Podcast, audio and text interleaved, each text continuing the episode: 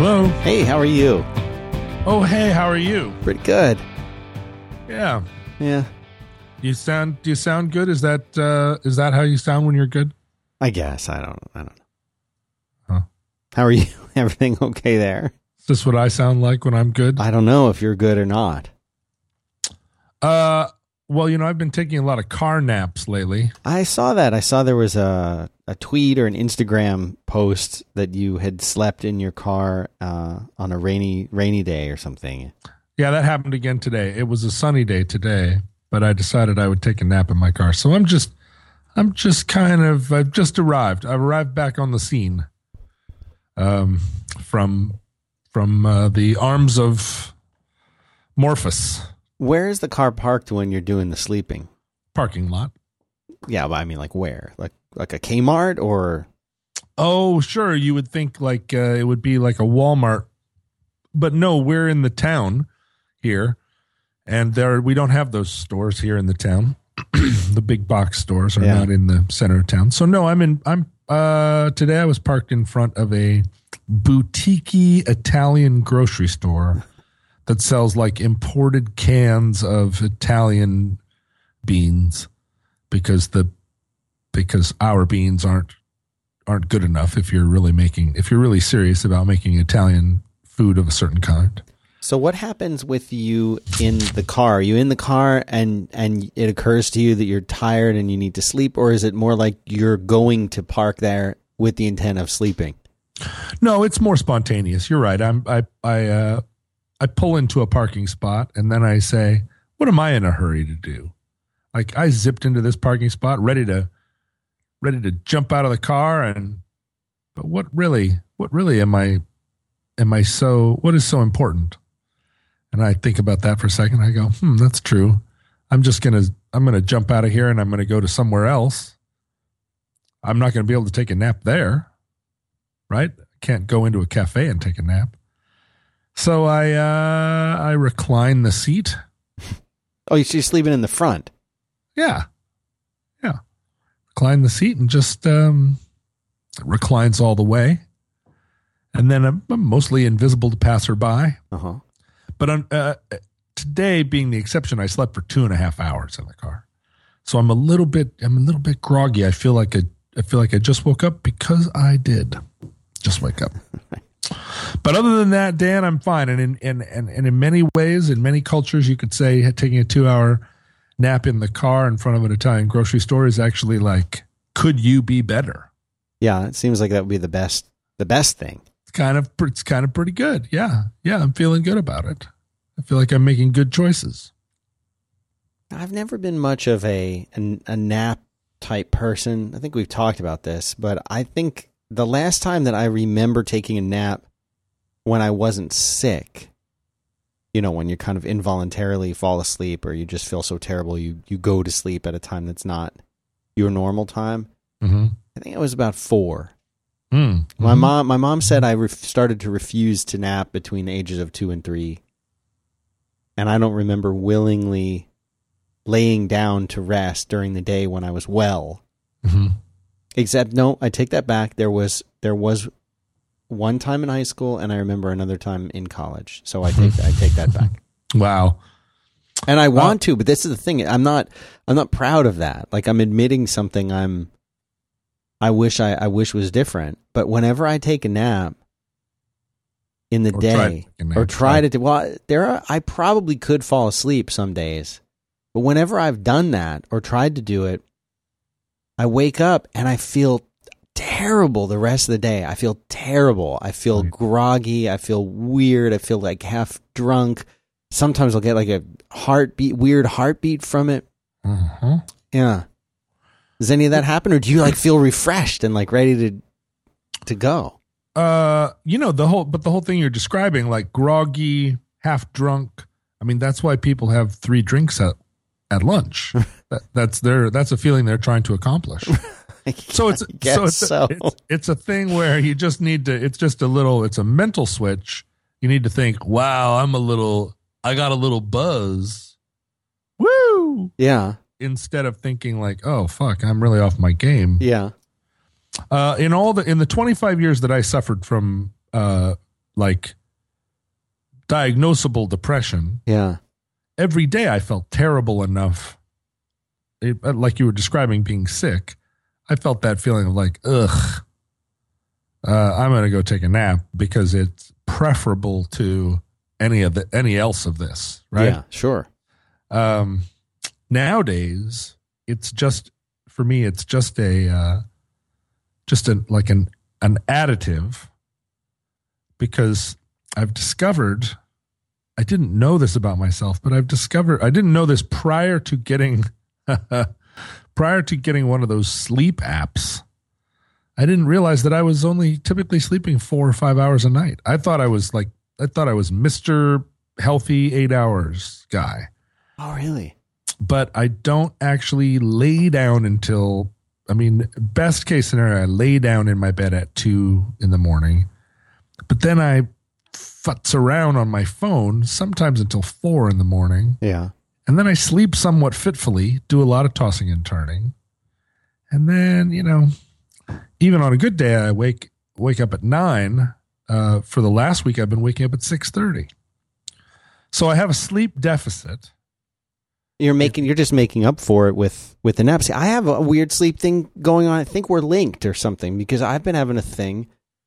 I was telling Merlin about this, where I've been waking up at five, five that's in the morning. Not, that's not a normal thing for you, five in the morning? God, no, no. I mean, I wake up early, but six thirty, please. Uh, yeah. I mean, five is not any time to that I want to wake up. And it doesn't really matter when I go to sleep. If I go to sleep at ten, I'll wake up at five. If I go to, well, I can't usually fall asleep that early, but if I, you know, go to sleep at ten thirty, five. If I go to sleep at eleven thirty, five. Doesn't huh. seem to matter. Huh. I'm not my, happy about it. My friend Chad reports this same, uh, this same story. He's going to wake up at the crack of dawn, no matter when he goes to sleep. That seems to me to be like a true curse. Um, it's only been going on for a, a couple weeks, but I want it to stop. Yeah, well, let's not call it a curse then. Yeah, maybe uh, you know. Me out. Yeah, sorry. Maybe you know, like I'm not saying that you should go read the read the Torah and see if there's some sign that you're missing.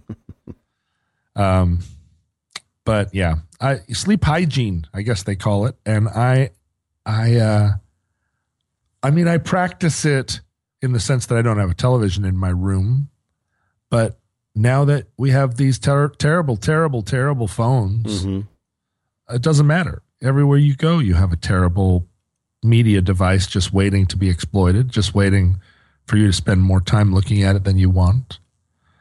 That's what it's become for me. It has become that I am looking at it more than I even want. And that's when it that's when it seems like it's a dangerous thing.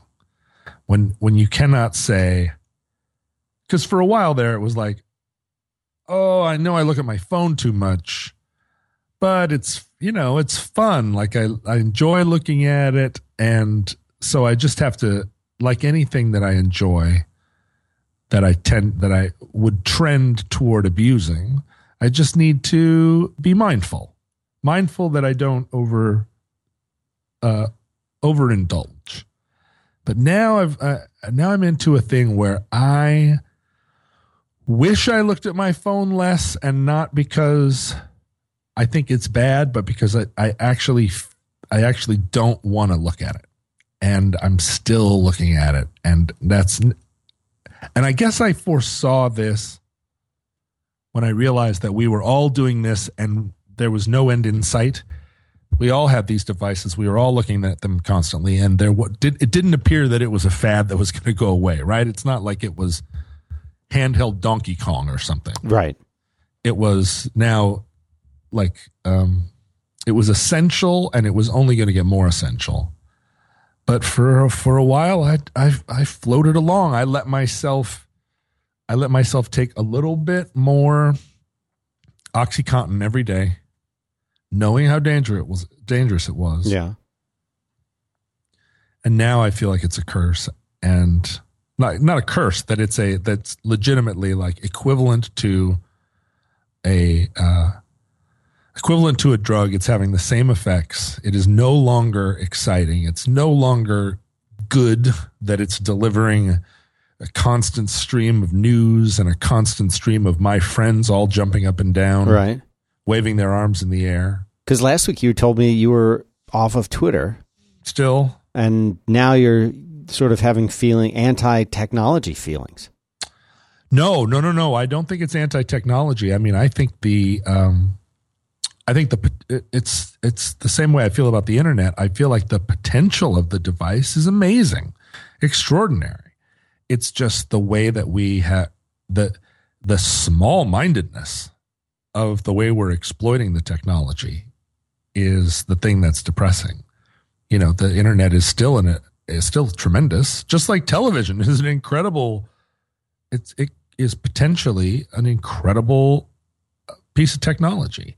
I mean, it is. There's no arguing that. Uh, there's no arguing that television has forever changed the world. But I don't think anybody would say that we were using television to its best advantage.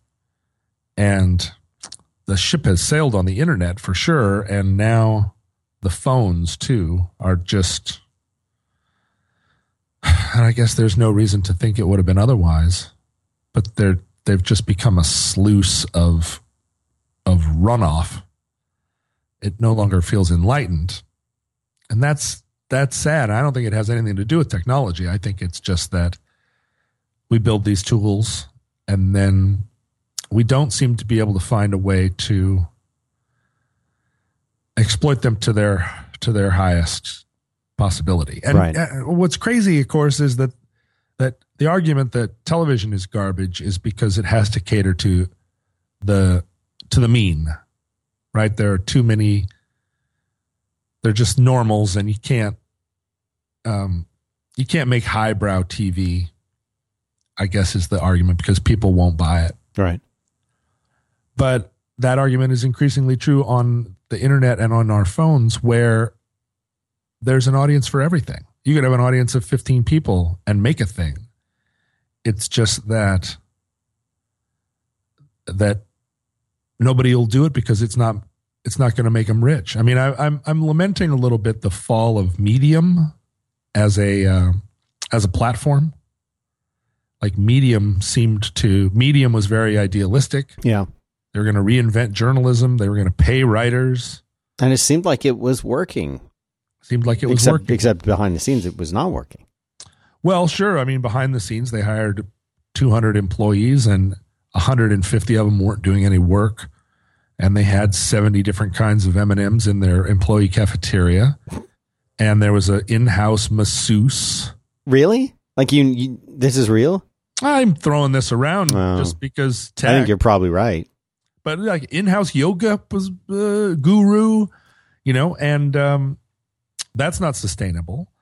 But also, they took a thousand rounds of funding, at which point, uh, a thousand rounds of funding, the only goal of which is the only reason people are giving them that money and the only reason they're asking for it is that they expect to be enormous. And that is antithetical, I guess, to being good. Right. Like there's absolutely no reason why Medium couldn't be a publishing platform for smart long form articles where people, where they managed to pay their writers, if it was built with the idea of it being at a, on a sustainable scale, on a small scale. But if you're going to do that, you don't take one hundred seventy million dollars in funding, right, and try and be the new Facebook, because you're not going to be the new Facebook by having the president write thoughtful, long-form essays. You know, you can't have that and also be the new Facebook. Right. Because to be the new Facebook, you have to appeal to the mass, and the mass doesn't want to read long form articles. The mass wants to, uh, you know, like have long comment sections after interesting articles where the comments are all, this is stupid. You should go to my website, you know? So I just, I feel like this happens over and over again. I mean, w- when they took Vine away, it was like, oh, Vine wasn't causing anybody any problems. Vine wasn't hurting anybody's feelings.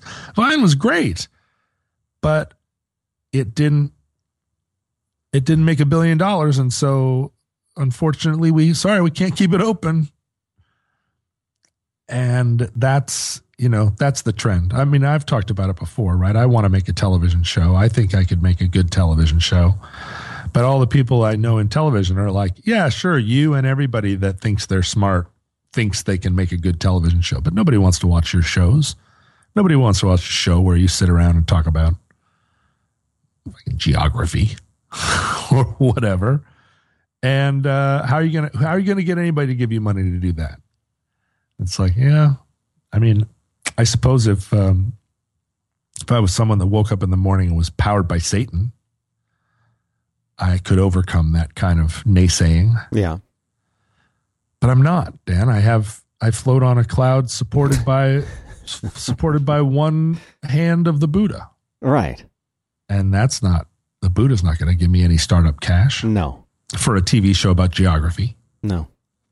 So that so now the phone is a curse, right? Every time I pick it up, I'm looking for the wrong things. I'm looking for the I'm looking for instant gratification, the wrong kind of stimulus. What is it that you're doing? Is it is it Instagram since you're off of Twitter? What, well, what is so, Facebook no, I mean, mainly or it, no, no, I never go on any of those things, but but either I'm either I'm reading, either I'm following hyperlinks through a wiki universe where it becomes unclear what the what the value add of it is. It's certainly fun. It you it is arguably it's arguably smart. It's a choose your own adventure. I start reading about how many how many U-boats survived the war. And and I don't know why. how, how many how many survived? Well, it's an interesting story, actually. A lot of U-boats were out at sea at the end of hostilities, at the cessation of hostilities. The German Navy was still pretty functional, whereas the German Army was decimated, and so was the Air Force. But the Navy was puttering right along. They could have kept sinking ships for months and months. So there are all these U-boats out there, and they all get the message like, war's over, come back home. And, you know, they had a, there was a, I guess, a code, a code of honor. Mm-hmm. So they didn't keep sinking ships because of their code of honor, but there were a couple of guys that made a few, like, made a few fake passes on some convoys just to prove to themselves that they could. And two submarines sailed all the way to Argentina. They just said, well, no, screw you. And, and took it on the lam. Sailed to Argentina. But anyway, so you, you don't have to follow very many hyperlinks before you're looking at the world record hot air balloon solo ascent, or before you're, you know, looking at some sort of how some sort of diagram where you can put in a light switch in the front at the front door of your house that turns all your lights off at once, or reading about the, the very earliest days of the formation of Captain and Tennille. Who is a, li- who is a listener, by the way. Mm, her daughter or, or son-in-law, right. daughter-in-law, daughter's son-in-law. Uh, yeah, the dragons, obviously, not Captain and Tennille at the beginning, but the dragons. But But at the end of a day of that, what have I been pursuing, and what have I accomplished, and what is, like, when I was when I was eighteen, that would have been, I would have considered that like, um, well, let, let's even let's even say if I were if I were eighteen and compare it to now, like, you could argue I was getting an education, mm-hmm. right? I was con- it was a con- it was my C L E, it was a continuing education in this sort of wide swath of what interests me. And it isn't trivia. I'm not memorizing trivia. You wouldn't right. even necessarily call it trivial information, but it isn't in the pursuit of anything. I'm not, I'm not doing that because I'm doing research in order to write my Broadway show about U-boats, Captain and Tennille, and, you know, like electrical wiring. Right. Um, so I'm, I'm, so I'm, I'm filling up these little manila envelopes in my mind and going, well, I've got some, got some more pieces of paper for my U-boat file. And let's see, where's the electrical stuff? Here's a little bit I put in there, and uh, I already know quite a bit about Captain Tennille, but I but I but I read it up. I read up on it again. So it just feels very much like, um, I don't know. I mean, it could be, I mean, every time you go out and play basketball, I guess there, I guess you are just playing basketball again, you know? Yeah. It's not like each basketball game pushes significantly into a new realm of understanding. You know, each basketball game improves your basketball game a little bit, but it is just a diversion. And I guess maybe my basketball is is wikiing, w- wiki holes. Mm-hmm. But because I have my phone with me all the time, I'm wiki holing every time I. I mean, you, it happens all the all the time to all of us now. You pull up to a stoplight, the light turns green. The person in the front doesn't move. Yeah. Then you know like, why. You know exactly why. Yeah. They're texting somebody or they're, you know, reading an email. And, uh, and I guess I just don't feel like they're. It, well, we've been, we've been trained, man. We've been trained that we should always, at any given moment, we should be having some kind of input. We should, we should not, we, at any moment at all times, if there's a lull in conversation, if there's a commercial on T V, if there's a pause for some reason at a stoplight or anything else, like we have been trained to feel that that's something that should be filled with, oh, well, I'll, I'll look at my phone during that time. Well, and just, just the, um, the way you describe that, I feel like is in the, in the form in the conspiratorial form, right, that we have been trained. And it presumes that there is a diabolical, a diabolical center to it. And even Steve Jobs in all his um, diabolicalness and Jeff Bezos and, and Sergey Brin, all these people, I don't think any of them in the early days or even in the mid-period said, I'm building this as an interface, but what my real goal is, is to capture everyone's attention constantly yeah. in order to profit from it. You know, they were all trying to build their little cool gizmos. It's really not that we have been trained, but that we have trained ourselves. Right. And voluntarily have, have pursued this and discovered it all together as a group. We're generation one of this, who were, you know, the, the, you talk about millennials or whatever being the first generation of a to- of total internet, but they were consuming internet that was built by us. Like we're the first generation that was both building and conceiving and also consuming simultaneously. Like mm-hmm. it was, it was our responsibility, more or less, to, if there was going to be a theory, like a, a theory in toto of what the internet was, it was, it was our responsibility. And in the same way that we developed drone remote murder technologies in the form of drone warfare, right? We developed that technology bef- like before and also, um, divorced from anybody really talking about whether or not it was or how we were going to employ it in a way that was consistent with like what the State Department would, what the State Department input, you know, um, how do you deploy this in a way that is diplomatic? How do you deploy this in a way that is, um, consistent with our values? How what what are our values and how do they now they are being tested by drones, and how do we respond to that? And there are, you know, they at the within the Army and the Navy and the Air Force and the Marines, there are values being expressed, and some of those values we've been working on for five hundred years. Some of them are a collection of, you know, five hundred years worth of warfare, or twenty-five hundred years. Like, how do you show mercy? What do you, how do you treat prisoners?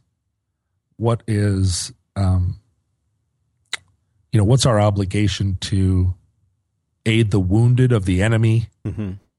But we developed this drone technology so fast, and there really wasn't, the Air Force did not go out and say, go out to the universities and say, tell us, what do you think?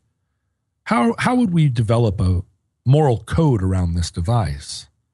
They're just like, this is cool. You know what this will do? This will allow us to bomb these people without having to put anybody at risk. This will allow us to accomplish this, you know, this um, projection of force without, you know, at a lot uh, lower price. And so by that measure, it's an unqualified good. Off we go. And it was sort of the same with with the internet, right? This will allow us to do this, and so we don't need to think about the repercussions because we're living in a in a um, libertarian society, and it's up to you to protect yourself. Nobody's making you do it. All you have to do is turn it off. And that's the extent of the the philosophy behind it. Yeah, sure, we're just pushing garbage here, but that's not our responsibility. You can turn it off if you want. And, you know, I, I people send me little links like, oh, this is the great newsletter. Oh, you should go to this Reddit. It's like, oh, yeah, I should go to that Reddit. But, it, but it's the same problem. You know, even the high-quality stuff on the internet is just sort of a digest of interesting thought tidbits. You know, there isn't a there isn't a place where people are collective are exercising collective power to to extend the franchise. And so I look at my phone every day, and it just has become this. Um, it's the ring, you know. Yeah, I, I want to put it on. You have to kind of put it on. Yeah, and and yet every time I do it, it saps me of strength, and it allows Sauron to see me, and it and eventually makes me greedy and paranoid, and it's a you know it's a tremendous burden that gets heavier all the time, and no one else can shoulder it for me because they're all wearing rings too. Why can't you just stop though? Well, that's the thing. I mean, I... You don't... It doesn't sound like it's making you happy. You know? Well, but that's the... You would say the exact thing to somebody that was complaining about being addicted to to uh, OxyContin. So you're right? putting like, this in the category of a, of a true a true addiction. Well, because in a lot of cases, the way you get addicted to drugs is that it that you have some chronic pain. You have neck pain or back pain. You have uh, you have ulcers. You have anxiety, and the drug is a tool, and it's in, in some cases like a blessed tool. If you have chronic pain and someone yeah gives you a little bit of morphine, I mean, what an incredible gift it is. But the problem is that morphine is a very powerful drug, and as you become addicted to it, the efficacy of it wears off, and the need for it increases, and suddenly it becomes a, a tremendous burden. And the the history of pain relief, the history of treating chronic pain, which is really mostly a twentieth century problem. It's, it's fairly recent that we had such powerful painkillers, and we're still in the we're still in the era of trying to solve this problem because we have a lot of different painkillers, and yet we are unable to figure out how to give people relief from pain without causing them to become slaves right. to it. And OxyContin was supposed to be a solution, a slow release pill that you couldn't abuse, because if you took it, it just took all day to kind of drip out the morphine.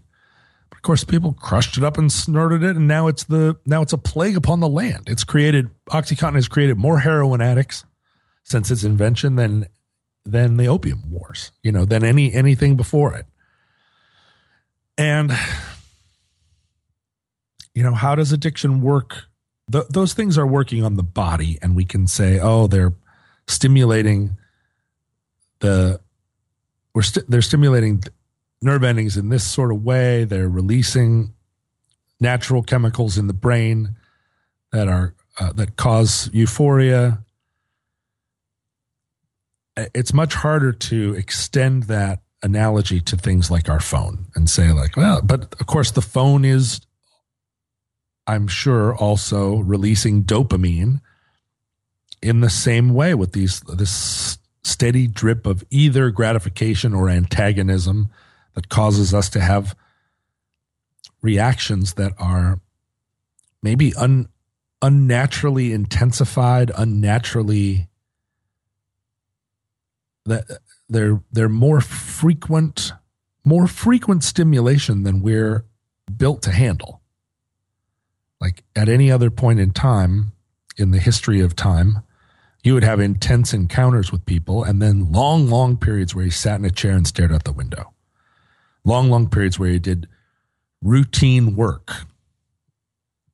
where you sat on a sat on the back of a horse, or you worked behind a plow, or even if you were uh, doing interesting work, it was lots and lots of of long form writing, right?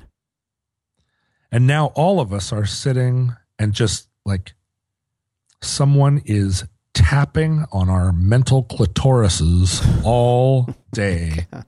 Like, check it out, check it out, check it out, check it out. Look, look, look, think about this, think about this. What?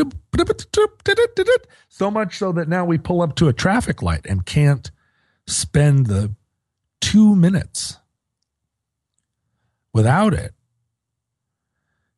And so, yeah, I, I mean, to say like, why can't you just step away? And of course, the the analogy of like, what is this tool trying to solve? Well, I can, I can talk to my friends at long distance now. I can make plans with people, and I can make plans with my mom. I can, um, I mean, the the benefits are tremendous. I I get what you're saying, but I but I just. It would be very, very hard for me to make the leap. And I know some people are going back to flip phones. Truly, truly, truly cool cats are going back to flip phones because they, you know, because they aren't smart. And uh, I'm just starting to really, really be on the, on the verge of it. Yeah. Uh, on the verge of that, of, of trying to think about how to head off the inevitability of, of what the rest of my life looks like interacting with these machines. I, I think I probably told you, right? The, that I remember sitting in my apartment smoking Export A's, and I imagined that there was a finite number of Export A's I was going to smoke in my life. Right. And if you can, if you included Winston's in that equation and Camel filters, if you put every cigarette I was ever going to smoke for the rest of my life, including ones I bummed, and you could know that number and just put them all in the room with me right now, just cartons stacked up against the wall, cartons in the middle of the room, cartons, a pyramid of cigarette cartons, and just said, have at it. You know, this is the number of cigarettes you're going to smoke. You're not thinking of it that way. You're only thinking about the next cigarette, but actually, it's this number, and you're going to have to work through this pile. This is your goal. Get to the bottom of this. You know, how repulsive. And with our phones, every day we wake up and say, oh, I got to, you know, I got that meeting. I got that appointment. I got to look at my calendar. And then I got to text that guy. And, oh, here, I'm getting a text from somebody. But when you think about, like, this is, I got how many more years to my life? forty, fifty, fifty years, let's say, inshallah. And how is this going? How is this phone going to be with with me for the next fifty years? As the foreign phone, of course, morphs into right. some kind of um, like biological quantum computer. How? What what benefits am I accruing now that make me feel like, boy, I can't wait to see how how A R and V R improves my life? We would like to thank Squarespace, our sponsor today. Squarespace, make your next move. These guys are going to help you make your next website, and it's going to be beautiful. You can go there. You can get a unique domain. They're, they're a website company. They make it easy to make websites, but they're more than that. You can go there and you can make a logo for your website. They've got a built-in tool for that. You can sell stuff with their e-commerce solution built in. You can register a domain. In fact, you get a free domain if you sign up for a year. But now, if all you want is the domain, you can go to Squarespace too. Get your unique domain and then create that beautiful site. Beautiful award-winning designer templates. All there. Award-winning twenty-four seven customer support. You name it. Everything there, fully transparent, easy to set up, super flexible for any kind of website. Used by a ton of people, creatives, people in business, musicians, designers, artists, restaurants, photographers. You name it. They've got a beautiful template for it. And everything that you do there, when you create these sites, you customize them and make them your own, but you do that just by t- making little toggles, moving little sliders. You don't need H T M L. You don't need C S S. They keep it simple. So when you decide to sign up for Squarespace, you'll go to squarespace dot com, use the offer code ROADWORK, one word, ROADWORK, and you'll get ten percent off your first purchase to show your support for this show. So use that code ROADWORK to get ten percent off your first purchase at squarespace dot com. Yeah, I don't know. You know, I hate to say this. I hate to say what I'm about to say because it's going to make me sound antiquated and old. But I'm at the point now where a lot of the new technologies that are coming out, V R, things like that, I really get it. I really, you know, I've used these augmented reality things. I've used the V R headsets. I used them years and years ago when they were very, very new, and I've used the latest, greatest ones that the gamers are using. And I think they're pretty cool. Like that's, that's kind of neat. It's neat. It's a novelty, but I don't really want those things to be, I'm not, you know, I'm not working against it. I'm not rallying, you know, my powers against it, but I don't really, really want these things to be the way that, because they're, they feel to me very isolating. Any iPhones are very isolating. iPads are very isolating.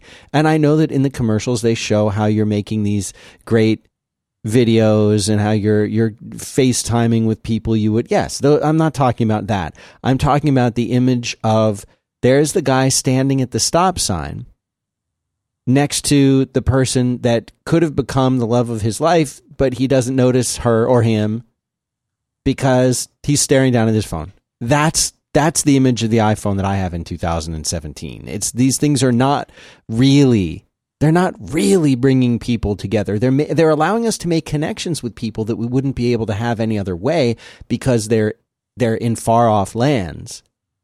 But we're not having connections with the people that are near us at all either, unless we all do this really weird thing of like, put the phone down. And, you know, I, I, I watch a lot of like period pieces, documentaries and shows that take place in other time periods. And I'm always, you know, I, I love it when they show like a nineteen seventies, eighties office. Nobody's got computers anywhere because there were none. And like their idea of work is like they're typing or writing something down or talking to somebody and that they're drawing, you know, and the amount of time that my son spends in front of a screen, he would spend every waking moment playing games or doing something with a computer or an iPad. And my little girl, even though she has access to the same stuff, she would much rather be drawing or uh, or cutting up paper and gluing things or crayons or whatever, or clay. And that's, it, it's, it's funny because when I was a little kid, I didn't have any computers, of course. So I did all the stuff that she does. But the minute that I got that Commodore sixty-four, forget it. That was all done. That was over. You know, I mean, I what do you want to draw for? Like, I can I can do stuff on the computer. I can play games. I can write code. Like, why would I want to draw anymore? And I I I seriously, I, I totally see the value of computers and totally see the value of these phones. I mean, this is what I do. I I write code every single day still. You know, I make applications, I build web services is what I do. But, and I've t- taken away the computers, I don't know what I'd be doing for a living. Mm-hmm. I have no idea. I, and I th- I think that's the innocence of it and the, and the way that our generation became the agents of this. I, I, I was walking through Pioneer Square in Seattle a couple of days ago. And uh, I bumped into a guy, nice guy, who's a listener of the program. And I said, what kind of work do you do? And he joked and said, oh, you'll hate it because I'm in tech. Lol. And, you know, of course, I don't hate tech. I love tech. All my friends are in tech. But I am a, I do try to be a critical thinker about it. And I said, no, what do you do? And he said, well, I'm in V R. I'm doing V R. And I said, A R or V R? And he was like, just V R. We're straight, we're strict V R. And talking to him for a little bit, right? It was exciting. You could see that this was a good job. Uh, th- this is a good job in a brand new field. You have that excitement of like pioneering a thing, that excitement of knowing that you're working on something that doesn't exist yet in the world. And when you release your thing, mm. It's going to, it's going to flip people out. Like, oh boy, when you, when we get to version three of this, like, watch out, world. And yeah. the ex, the excitement that the technology provides, right? Because it does feel like we're on the cusp of something. And, and I keep coming back to self-driving cars, but also V R. Like, we're on the cusp of a real switch into a new thing. A new way of being people, potentially being people together in a culture.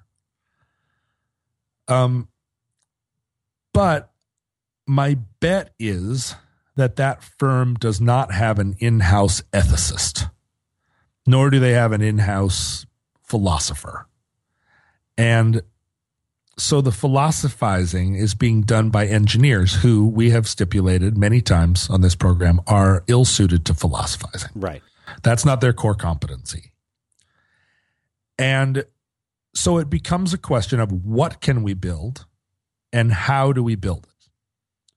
And the and the why are we building this is is answered, is asked and answered. Why do we build this? Because we can. You know, um, why do we build this? Because it will be popular and it will make us money. Why do we, why are we building this? Because if we don't build it, someone else will. But there's no one really saying, like, what is this bringing us in the, in the short term? I understand what it's bringing us. I'll be able to walk down the street and I'll be able to look at a building and Uh, this is A R, of course. Be look at a building, and the and the Wikipedia page for that building will come up in my screen. And if I want to look at it, I'll be able to, and I'll be able to see all the people around me that are single and into model trains. Right. It'll tell me where they all are, and I'll never have to look at a map again. And all these things that are sort of like, well, I didn't mind looking at maps, but okay. And if I wanted to look at the Wikipedia page of that building, I guess I it's easier to have it in my I, my headset. But the V R, of course, I mean, I, and I joked to him, I was like, oh, basically you're in the porn industry. And he said, no, in fact, surprisingly, only thirty percent of the V R stuff is porn. um,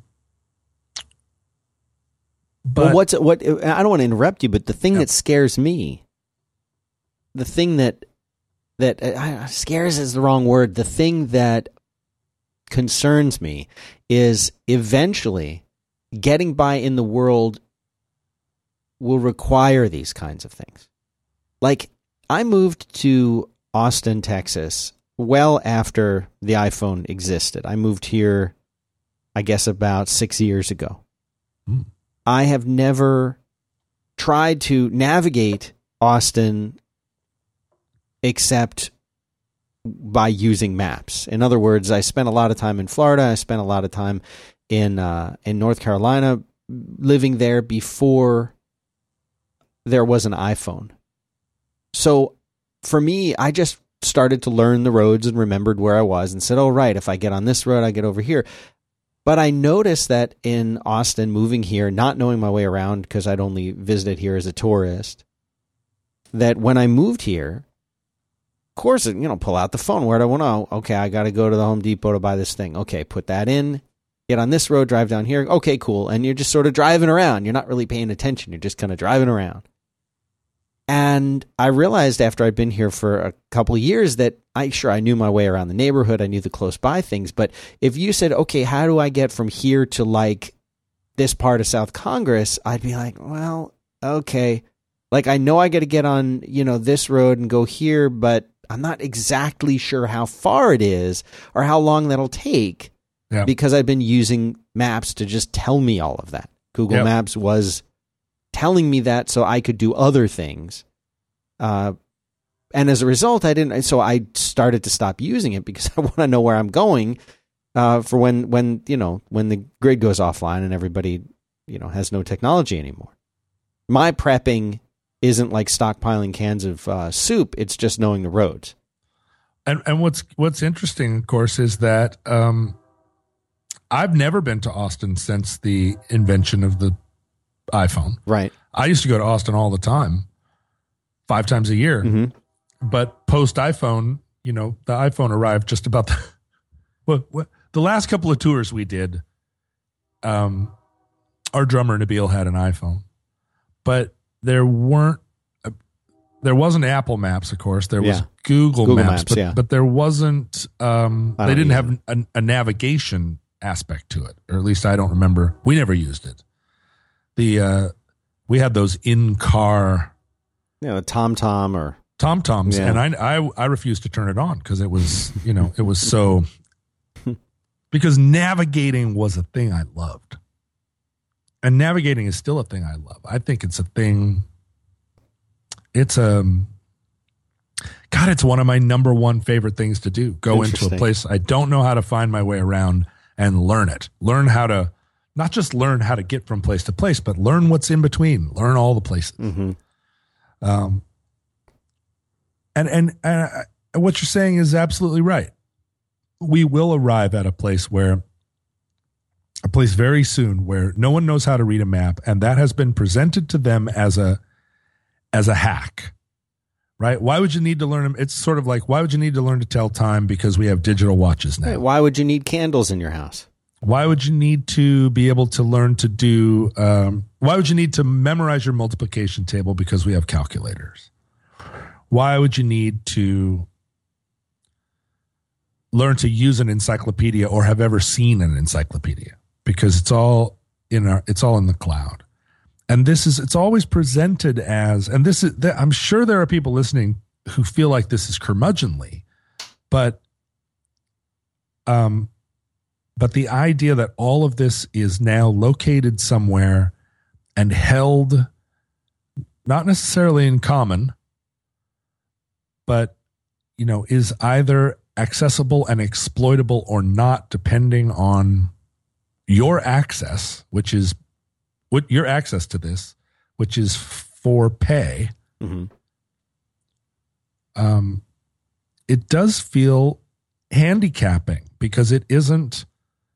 Because the, like, Waze is an interesting program because Waze tries to predict in real time when there's traffic tie-ups in it. And having used Waze a few times, it routes you through really interesting little neighborhoods, routes you wouldn't have otherwise taken. But Waze is a video game. You're just following Waze. It's not like you're, I mean, it's interesting maybe for your passenger if your passenger's paying attention, but you're not driving through these different areas and soaking them in, taking, you know, taking away any knowledge of um, what it's like to drive through this part of town, or, or at, at all recalling the route in the, in the context of the larger geography of where you are. You're just, you're following a bouncing dot. You're uh you're a Pac-Man. And in the, and, and I guess what, I guess the ultimate argument for everything is efficiency, and my, and that's where I become incredibly suspicious, because I ask, efficiency in the service of what? And I, I've talked about this before, that, that within an engineering context, if en- if you're living in a culture where engineers are your priests, engineers feel like efficiency is a um, uh, the the the benefits of efficiency are readily apparent. Like, efficiency is the highest order of good, it, from the, the standpoint of an engineer, and yet efficiency is not efficiency in the service of nothing, or efficiency like recapitulated, efficiency in the service of efficiency isn't a, um, that's not really a very good religion to have be at the center of your culture. If efficiency isn't serving something greater than, uh, than just increasing the pace, I don't see what, I don't see what the point is. And, and uh, eventually, like, we once upon a time were pursuing efficiency in pursuit of leisure.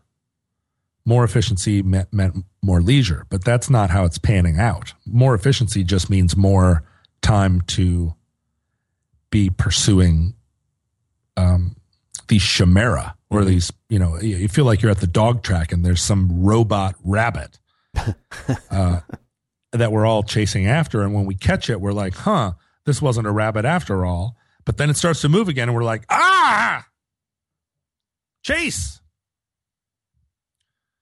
So how do you find, how do you take the red pill and, and get flushed out of your um, spinal tap plastic pod full of goo mm-hmm.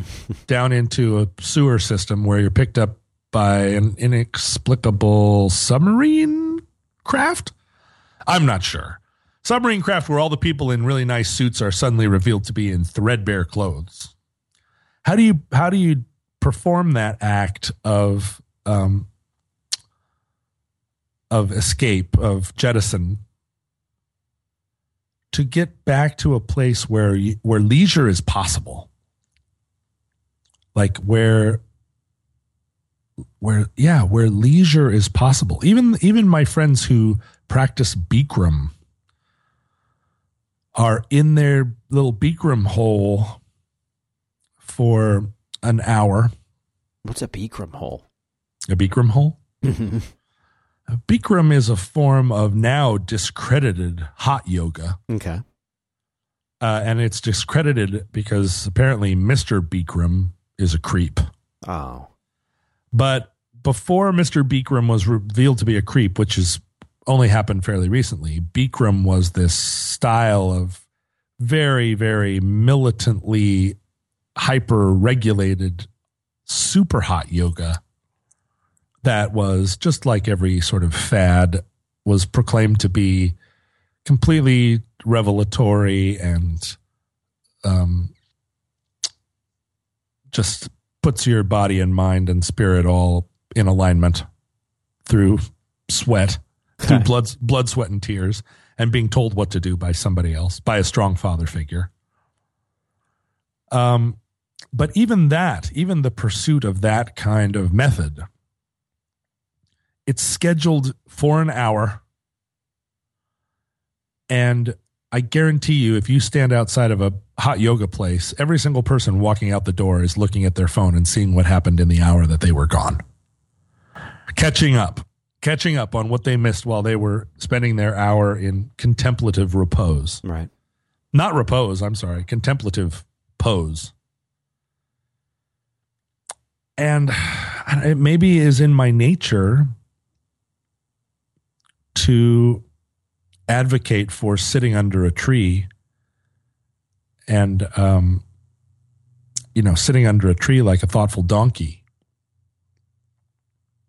To advocate for the benefits of it, not just as an hour-long retreat, but as a pursuit.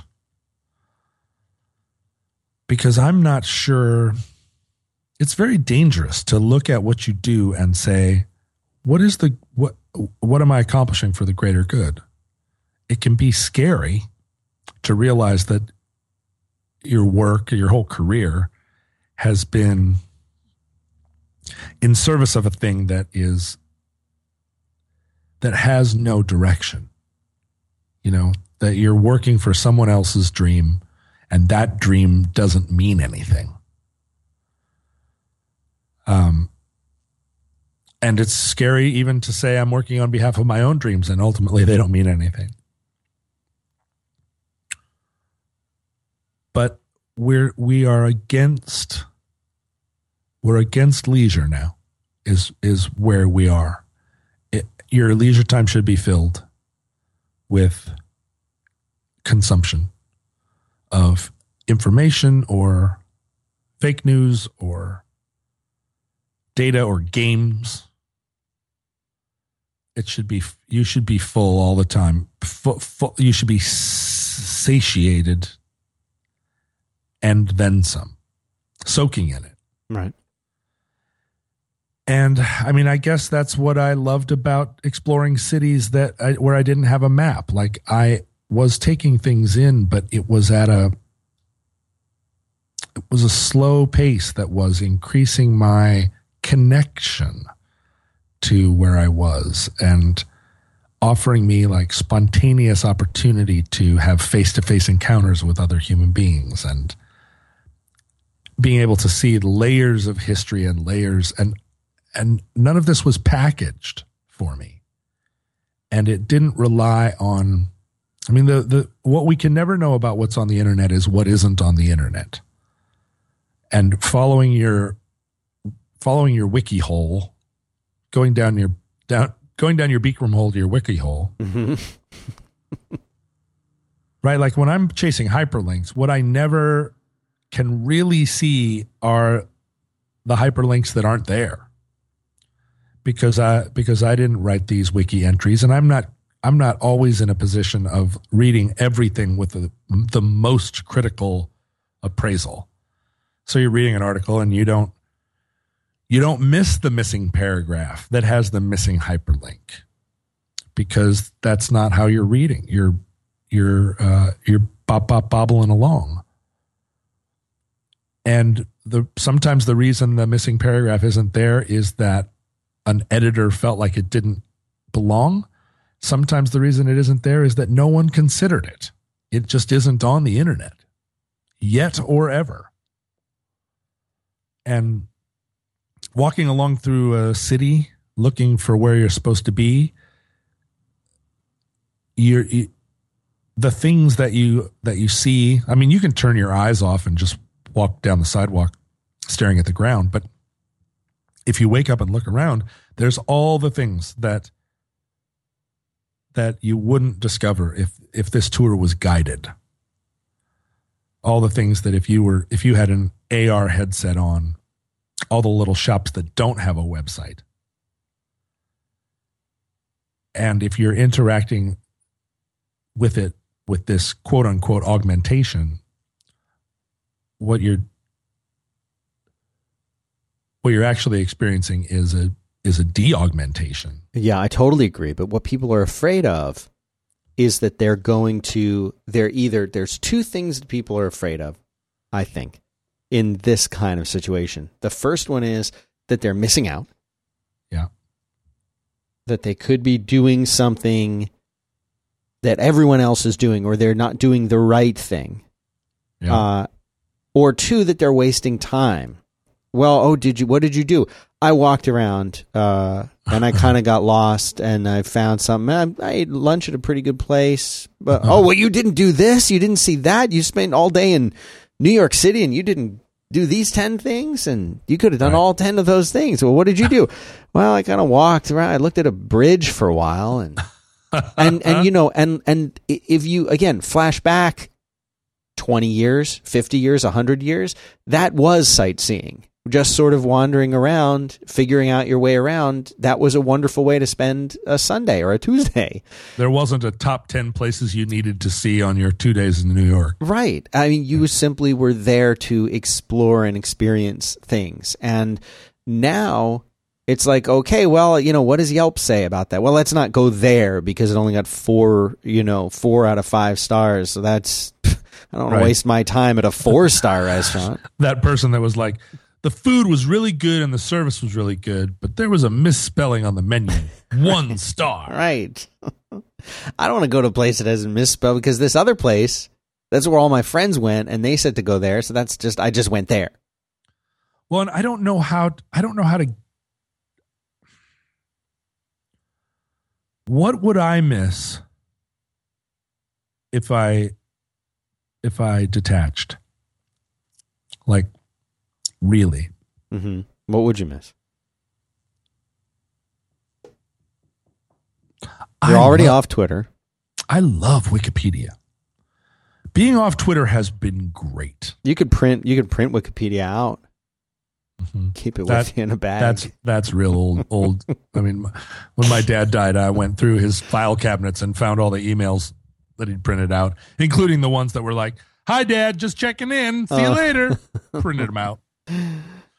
But uh, I love that. And I used to have a boss when email was early, and he liked to get his like he'd like to get his email printed out. Like that's how he that's related how, that's what, to stuff. That's what being a boss is all yeah. about. Like they so the the woman that was his like executive assistant would print out the emails and set it set it right down on his desk, and he'd he'd read it, and then he'd go out and, can you get back to uh to this guy and tell him no? Tell him no. So she would send the email. It was great. Yep. Yep. What, what would I... Yeah, what would you miss? What What would be the thing you would miss most? Wikipedia. What I thought I loved about Twitter was that I was in conversation. I was seeing what other people were interested in, and I was available. I was available to people that wanted to talk. And I didn't even mind a periodic argument with people that took issue about a thing. Mm-hmm.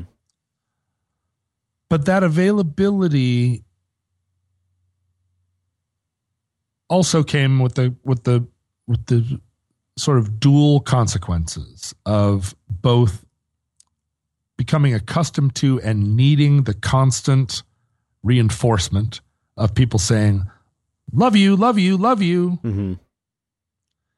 And then the flip side, the occasional, like, unexpected, unforeseen kick in the balls of someone at replying you when they're, you know, or subtweeting you, somebody including you in a thread where the consensus of the thread is, oh, John Roderick, you mean that racist or whatever, right, you know, right. Where you feel like, well, wait a minute, what do you, what does that mean?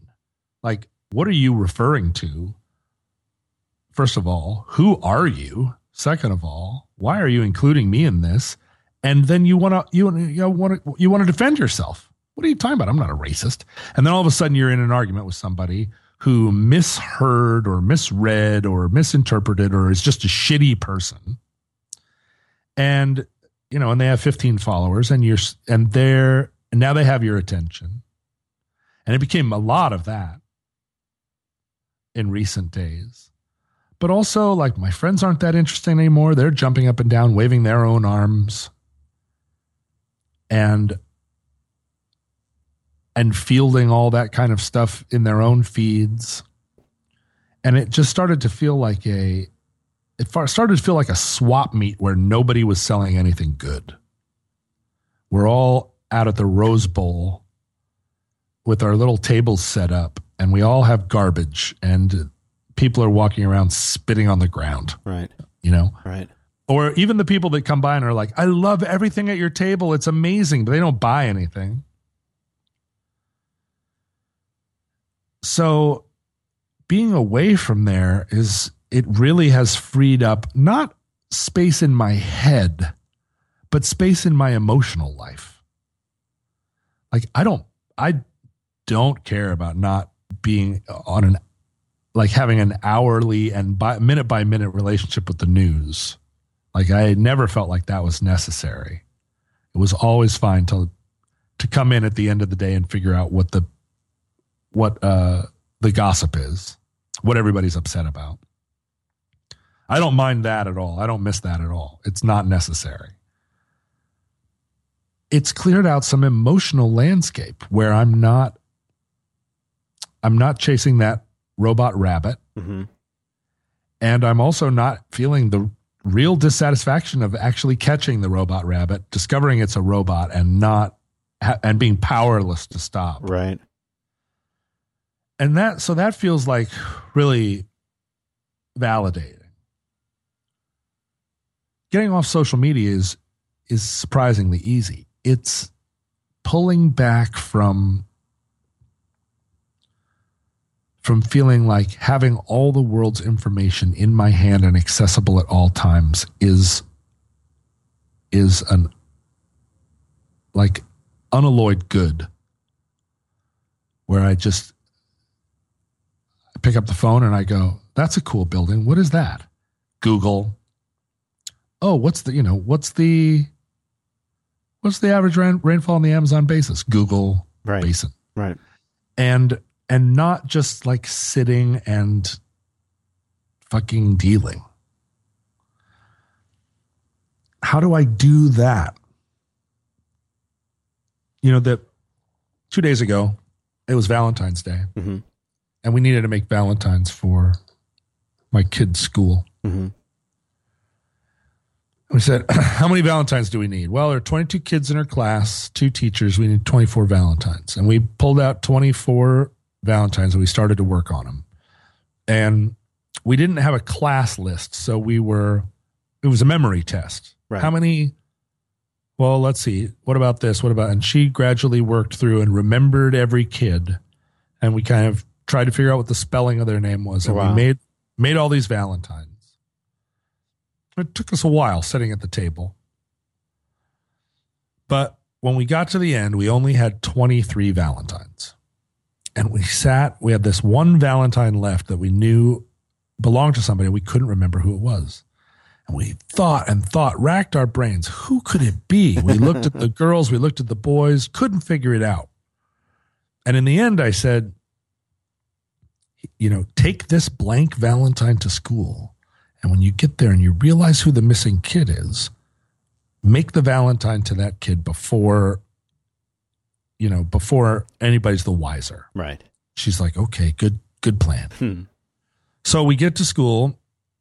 Um, I walk her into the class, and the, she announces at the top of her voice, I made Valentines for everybody except for one person. We couldn't figure out who the last person was, but I brought a blank Valentine. And when I figure out who that person is, I'm going to make the Valentine for them. And everybody went, oh, uh-huh. And the teacher was like, mm-hmm, mm-hmm. So when I came and pick her up at the end of the day, I was like, who was the missing Valentine for? And she said, there were a lot of kids absent.